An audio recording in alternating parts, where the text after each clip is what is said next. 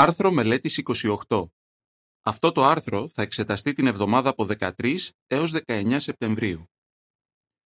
Μην προκαλείτε ανταγωνισμό. Να προάγετε την ειρήνη. Θεματικό εδάφιο Ας μην γινόμαστε εγωιστές, προκαλώντας σε ανταγωνισμό ο ένας τον άλλον, φθονώντας ο ένας τον άλλον.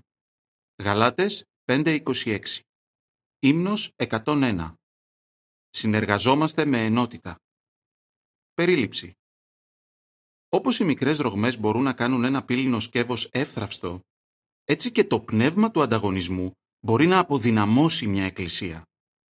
Αν η εκκλησία δεν είναι ισχυρή και ενωμένη, δεν μπορεί να αποτελεί ειρηνικό χώρο για να λατρεύουμε τον Θεό.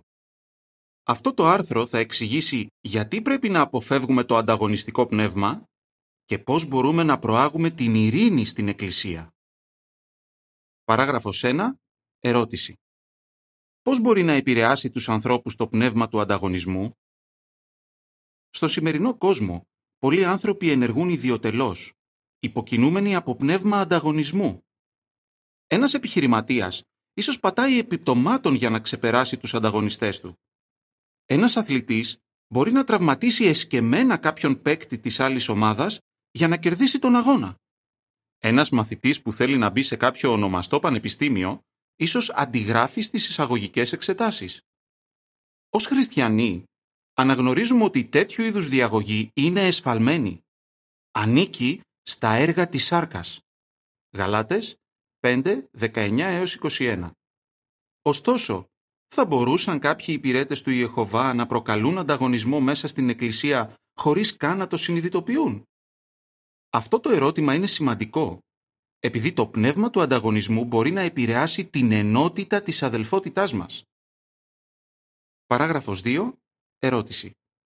Τι θα εξετάσουμε σε αυτό το άρθρο; Σε αυτό το άρθρο θα εξετάσουμε τις αρνητικές ιδιότητες που μπορούν να μας κάνουν να προκαλούμε τους αδελφούς μας σε ανταγωνισμό. Θα αναλύσουμε επίσης το παράδειγμα πιστών αντρών και γυναικών των βιβλικών χρόνων οι οποίοι δεν ενέδωσαν στο πνεύμα του ανταγωνισμού. Αρχικά, ας δούμε πώς μπορούμε να εξετάζουμε τα κίνητρά μας. Να εξετάζετε τα κίνητρά σας. Παράγραφος 3. Ερώτηση. Ποια ερωτήματα πρέπει να κάνουμε στον εαυτό μας; Κατά καιρούς, είναι καλό να εξετάζουμε τα κίνητρά μας.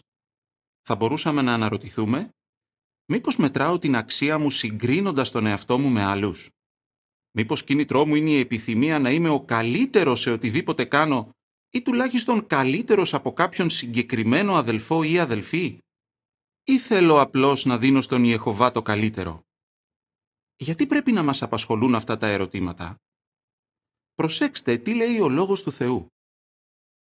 Παράγραφος 4. Ερώτηση. Όπως αναφέρουν τα εδάφια Γαλάτες 6, 3 και 4, γιατί δεν πρέπει να συγκρίνουμε τον εαυτό μας με τους άλλους; Η Γραφή μας προτρέπει να μην συγκρίνουμε τον εαυτό μας με τους άλλους. Τα εδάφια Γαλάτες 6, 3 και 4 αναφέρουν «Διότι αν κάποιος νομίζει ότι είναι κάτι, ενώ δεν είναι τίποτα, εξαπατά τον εαυτό του. Αλλά ο καθένας ας εξετάζει τις δικές του ενέργειες και τότε θα έχει λόγο να χαίρεται σε σχέση με τον εαυτό του μόνο και όχι σε σύγκριση με τον άλλον. Γιατί; Από τη μία πλευρά, αν νομίζουμε ότι τα καταφέρνουμε καλύτερα από τον αδελφό μας, μπορεί να γίνουμε υπερήφανοι. Από την άλλη πλευρά, αν συγκρίνουμε δυσμενώς τον εαυτό μας με τους άλλους, πιθανότατα θα αποθαρρυνθούμε. Είτε έτσι είτε αλλιώς, δεν θα σκεφτόμαστε λογικά, με σοφροσύνη. Η Κατερίνα μια αδελφή που ζει στην Ελλάδα λέει «Σύγκρινα τον εαυτό μου με άλλες αδελφές που φαίνονταν πιο όμορφες, πιο αποτελεσματικές στη διακονία και πιο ικανές να κάνουν φιλίες. Ως αποτέλεσμα, ένιωθα άχρηστη. Πρέπει να θυμόμαστε ότι ο Ιεχωβά μας έλκυσε κοντά του όχι επειδή είμαστε όμορφοι, εύγλωτοι ή δημοφιλείς, αλλά επειδή είμαστε πρόθυμοι να τον αγαπάμε και να ακούμε τον γιο του. Παράγραφος 5. Ερώτηση. Τι μαθαίνετε από την εμπειρία του αδελφού Χιούν; Ένα άλλο ερώτημα που θα μπορούσαμε να κάνουμε στον εαυτό μας είναι το εξής. Είμαι γνωστός ως ειρηνοποιός ή μήπως βρίσκομαι συχνά μπλεγμένος σε διενέξεις; Προσέξτε την εμπειρία του Χιούν, ενός αδελφού που ζει στη Νότια Κορέα. Κάποτε έβλεπε ορισμένους αδελφούς που είχαν προνόμια υπηρεσίας ως αντιπάλους του. Ο ίδιος λέει «Είχα επικριτική διάθεση απέναντι σε αυτούς τους αδελφούς και συχνά διαφωνούσα με όσα έλεγαν. Ποιο ήταν το αποτέλεσμα; Η στάση μου προξένησε διχόνοια στην εκκλησία, παραδέχεται. Μερικοί φίλοι του Χιούν τον βοήθησαν να συνειδητοποιήσει το πρόβλημά του. Ο Χιούν έκανε τις αναγκαίες αλλαγές και σήμερα υπηρετεί αποτελεσματικά ως πρεσβύτερος. Αν διακρίνουμε στον εαυτό μας την τάση να προκαλούμε ανταγωνισμό αντί να προάγουμε την ειρήνη, πρέπει να κάνουμε κάτι αμέσως. Να φυλάγεστε από τον εγωισμό και τον φθόνο. Παράγραφος 6. Ερώτηση. Σύμφωνα με το εδάφιο Γαλάτες 5.26, ποιες ανεπιθύμητες ιδιότητες συντελούν στο πνεύμα του ανταγωνισμού; Το εδάφιο Γαλάτες 5.26 αναφέρει «Ας μην γινόμαστε εγωιστές, προκαλώντας σε ανταγωνισμό ο ένας τον άλλον, φθονώντας ο ένας τον άλλον». Ποιες ανεπιθύμητες ιδιότητες μπορούν να οδηγήσουν στην εκδήλωση ανταγωνιστικού πνεύματος; Μια τέτοια ιδιότητα είναι ο εγωισμός. Ο εγωιστής είναι υπερήφανος και ιδιωτελής. Ένα άλλο κακό χαρακτηριστικό είναι ο φθόνος. Ο φθονερός άνθρωπος όχι μόνο θέλει κάτι που έχει κάποιος άλλος, αλλά θέλει επίσης να το στερήσει και από εκείνον. Στην πραγματικότητα, ο φθόνος είναι μια μορφή μίσους. Πρέπει να αποφεύγουμε αυτά τα κακά χαρακτηριστικά πάση θυσία. Παράγραφος 7. Δείξτε με παράδειγμα τη βλάβη που μπορεί να προξενήσει ο εγωισμός και ο φθόνος. Οι αρνητικές ιδιότητες του εγωισμού και του φθόνου θα μπορούσαν να παρομοιαστούν με ακαθαρσίες που μολύνουν τα καύσιμα ενός αεροσκάφους. Το αεροπλάνο ίσως καταφέρει να απογειωθεί, αλλά αυτές οι ακαθαρσίες μπορεί να φράξουν τους σωλήνες τροφοδοσίας καυσίμου, κάνοντας τους κινητήρες να χάσουν ισχύ λίγο πριν από την προσγείωση, με αποτέλεσμα τη συντριβή του αεροπλάνου. Παρόμοια, κάποιος μπορεί να υπηρετεί τον Ιεχωβά για ένα διάστημα. Αν όμως υποκινείται από εγωισμό και φθόνο, θα συντριφτεί. Θα πάψει να υπηρετεί τον Ιεχωβά και θα βλάψει τόσο τον εαυτό του όσο και άλλους. Αλλά πώς μπορούμε να φυλαγόμαστε από τον εγωισμό και τον φθόνο; Παράγραφος 8. Ερώτηση. Πώς μπορούμε να καταπολεμήσουμε τον εγωισμό; Μπορούμε να καταπολεμήσουμε τον εγωισμό έχοντας κατά νου τη συμβουλή του Αποστόλου Παύλου προς τους Φιλιππισίους; «Μην κάνετε τίποτα από φιλόνικη διάθεση ή από εγωισμό, αλλά με ταπεινοφροσύνη να θεωρείτε τους άλλους ανώτερους από εσάς». Φιλιππισίους 2.3 Αν θεωρούμε τους άλλους ανώτερους από εμάς, δεν θα ανταγωνιζόμαστε εκείνους που ίσως έχουν μεγαλύτερα ταλέντα και ικανότητες από ό,τι εμείς. Ίσα ίσα θα χαιρόμαστε για αυτούς ιδίως αν χρησιμοποιούν τις ικανότητές τους στην υπηρεσία του Ιεχωβά για δικό του ένο. Αντίστοιχα, αν οι αδελφοί και οι αδελφές μας που έχουν κάποια χαρίσματα ακολουθούν τη συμβουλή του Παύλου, θα εστιάζουν στις ιδιότητες που εκτιμούν σε εμάς. Ως αποτέλεσμα, όλοι θα προάγουμε την ειρήνη και την ενότητα στην Εκκλησία. Παράγραφος 9. Ερώτηση. Πώς μπορούμε να ελέγχουμε την τάση μας για φθόνο; Μπορούμε να ελέγχουμε την τάση μας για φθόνο καλλιεργώντας μετριοφροσύνη, δηλαδή έχοντας συνέστηση των περιορισμών μας. Αν είμαστε μετριόφρονες, δεν θα προσπαθούμε να αποδείξουμε ότι έχουμε περισσότερα ταλέντα ή ικανότητες από όλους τους άλλους. Αντίθετα, θα εστιάζουμε στο πώς μπορούμε να μάθουμε από εκείνους που είναι πιο ικανοί από εμάς. Για παράδειγμα, ας υποθέσουμε ότι ένας αδελφός στην Εκκλησία εκφωνεί θαυμάσιες δημόσιες ομιλίες θα μπορούσαμε να το ρωτήσουμε πώς προετοιμάζει τις ομιλίες του. Αν μια αδελφή είναι καλή μαγείρισα, θα μπορούσαμε να τη ζητήσουμε κάποιες υποδείξεις για να βελτιωθούμε σε αυτόν τον τομέα. Αν ένας νεαρός χριστιανός δυσκολεύεται να κάνει φίλους, θα μπορούσε να ζητήσει τη συμβουλή κάποιου που τα καταφέρνει καλά σε αυτό. Με αυτούς τους τρόπους μπορούμε να αποφεύγουμε τον φθόνο και να βελτιώνουμε τις ικανότητές μας. Μάθετε από βιβλικά παραδείγματα. Παράγραφος 10. Ερώτηση. Ποια πρόκληση αντιμετώπισε ο Γεδεών; Σκεφτείτε το περιστατικό με τον Γεδεών. ο οποίος ήταν από τη φυλή του Μανασί και τους άντρες από τη φυλή του Εφραήμ. Με τη βοήθεια του Ιεχωβά, ο Γεδεών και οι 300 άντρες του κέρδισαν μια αξιοσημείωτη νίκη, για την οποία θα μπορούσαν να υπερηφανεύονται ιδιαίτερα. Οι άντρες του Εφραήμ πήγαν να βρουν τον Γεδεών όχι για να τον επενέσουν, αλλά για να μαλώσουν μαζί του. Φαίνεται ότι θύχτηκε η περηφάνειά τους, επειδή ο Γεδεών δεν τους είχε καλέσει από την αρχή για να πολεμήσουν τους εχθρούς του Θεού μαζί του.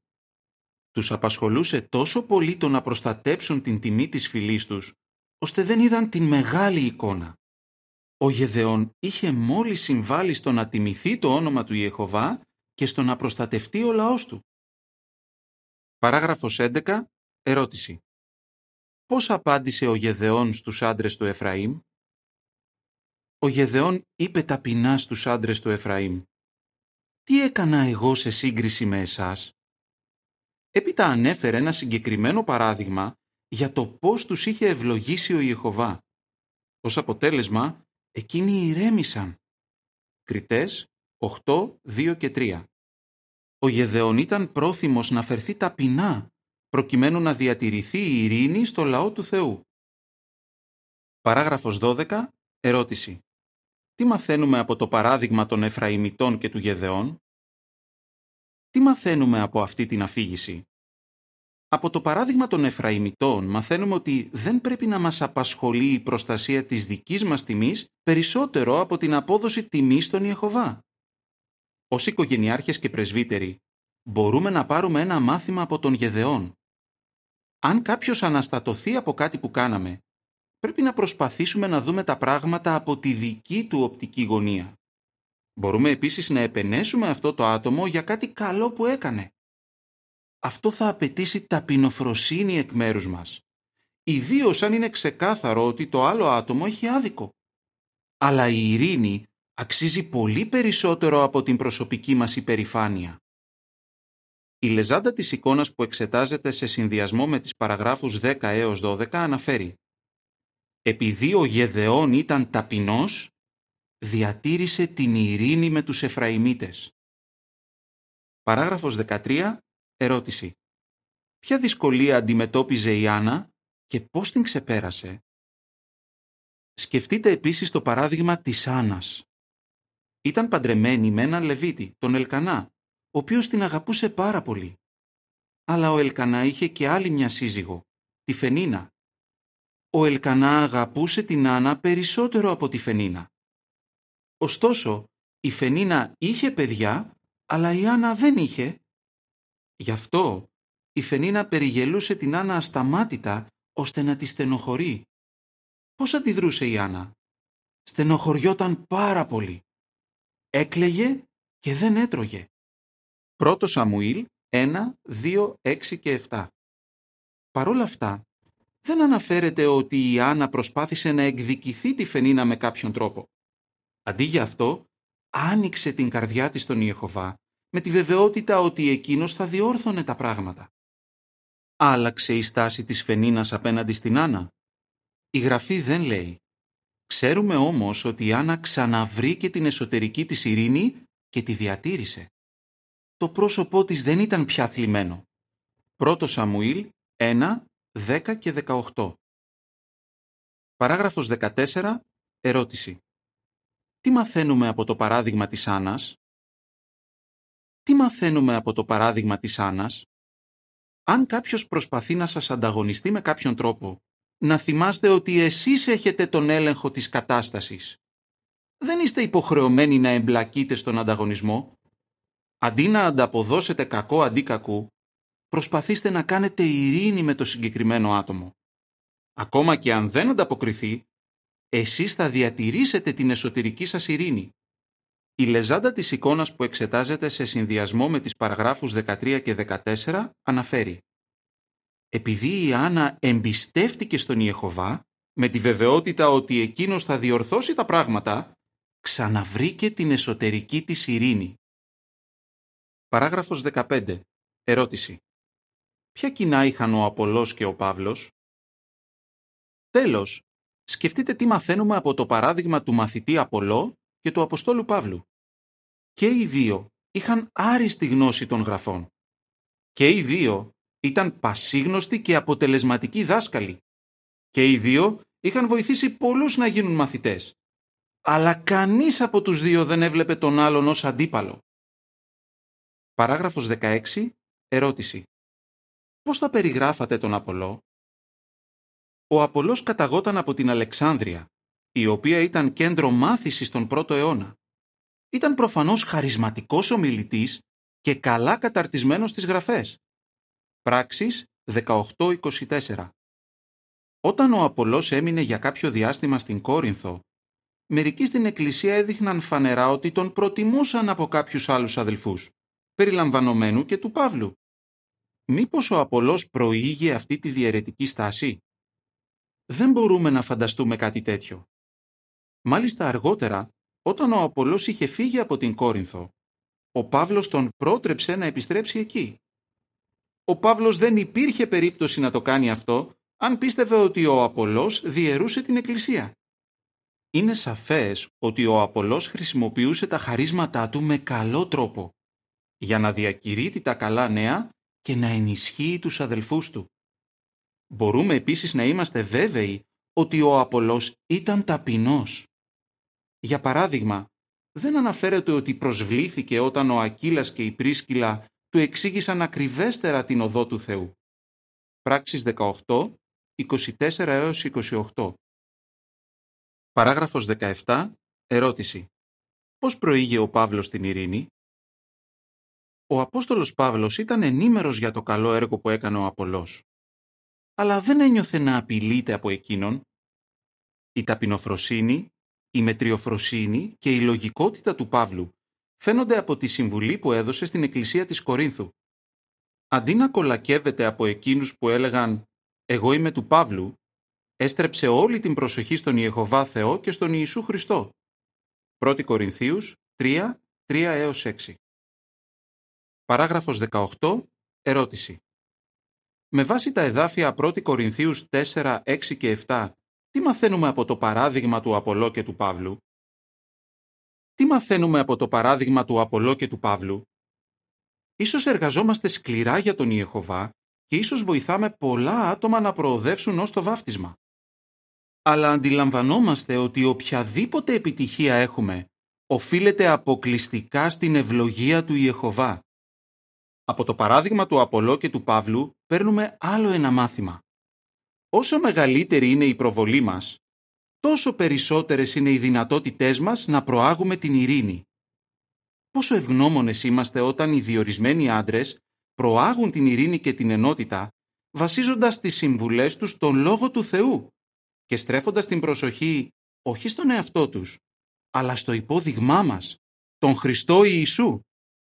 Τα εδάφια 1 Κορινθίους 4, 6 και 7 αναφέρουν «Αυτά, αδελφοί, τα εφάρμοσα στον εαυτό μου και στον Απολό για το καλό σας, ώστε από το παράδειγμά μας να μάθετε τον κανόνα, μη προχωρείτε πέρα από όσα είναι γραμμένα, για να μην φουσκώνετε από υπερηφάνεια, ευνοώντας τον έναν σε βάρος του άλλου.